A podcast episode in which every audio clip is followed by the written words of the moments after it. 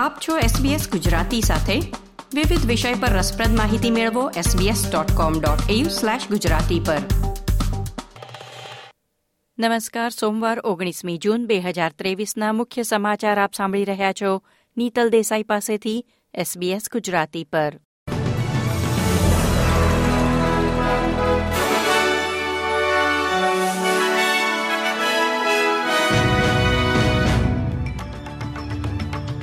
Voice to parliament લોકમત યોજવા માટેનો કાયદો સેનેટમાં આજે સવારે પસાર થયો છે.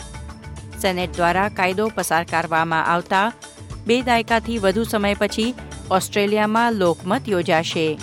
તેની તારીખ હજી નક્કી કરવામાં આવી નથી. પરંતુ કાયદો પસાર થયાના બેથી છ મહિનાની વચ્ચે લોકમત યોજાવો જોઈએ. Voice to parliament first nation ઓસ્ટ્રેલિયનોને અસર કરતા મુદ્દાઓ પર એક સ્વતંત્ર સલાહકાર સંસ્થાની સ્થાપના હશે. ટેલિવિઝન અને રેડિયો પર જંક ફૂડની જાહેરાતો પર અમુક સમય દરમિયાન પ્રતિબંધ મૂકવા માટેનું બિલ સંસદમાં રજૂ કરવામાં આવ્યું છે. બાળકો દર વર્ષે એકલા ટીવી પર જંક ફૂડની આઠસોથી વધુ જાહેરાતોના સંપર્કમાં આવે છે તે ઉપરાંત રેડિયો, સોશિયલ મીડિયા અને અન્ય માધ્યમો પર જંક ફૂડની જાહેરાતોમાં બાળકોને નિશાન બનાવવામાં આવે છે. સ્વતંત્ર સાંસદ સોફી સ્કેમ્સ દ્વારા રજૂ કરવામાં આવેલા બિલમાં ટીવી અને રેડિયો પ્રસારણમાં સવારના છ થી રાતના સાડા નવ વાગ્યા સુધી બિન આરોગ્યપ્રદ ખોરાકના માર્કેટિંગ પર પ્રતિબંધ મૂકવાનો પ્રસ્તાવ છે અને ઓનલાઈન માધ્યમો પર જંક ફૂડની જાહેરાતો પર સંપૂર્ણ પ્રતિબંધ મૂકવાની માંગણી કરવામાં આવી છે. કેન્દ્ર સરકારે સેનેટમાં તેની પ્રથમ મોટી હારનો સામનો કરવો પડ્યો છે.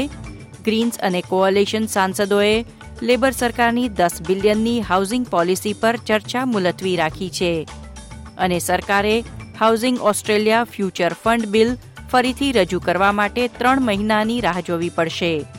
જો સેનેટ બીજી વખત બિલને નકારી કાઢે તો સરકાર માટે વહેલી ચૂંટણી બોલાવવાનો રસ્તો પણ ખુલી જશે. જો કે ગ્રીન્સ પક્ષે આ દલીલ નકારી છે, તેમણે કહ્યું, બિલ પર ચર્ચા મુલતવી રાખવામાં આવી છે, બિલને નકારવામાં આવ્યું નથી.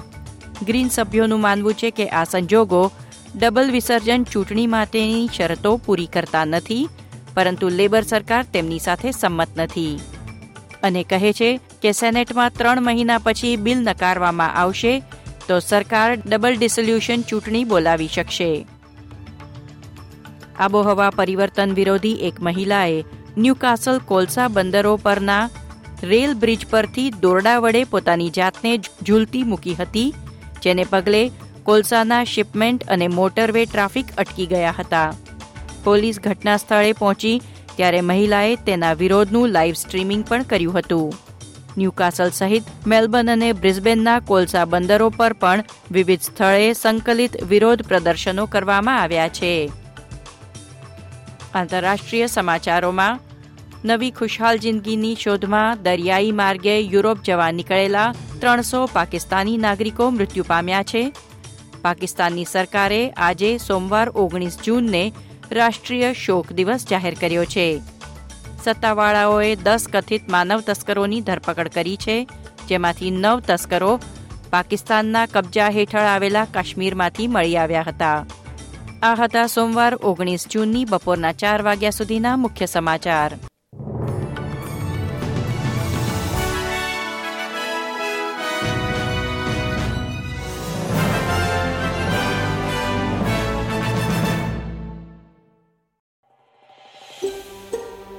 આ પ્રકારની વધુ માહિતી મેળવવા માંગો છો, અમને સાંભળી શકશો Apple podcast Google podcast Spotify કે જ્યાં પણ તમે તમારા પોડકાસ્ટ મેળવતા હોવ.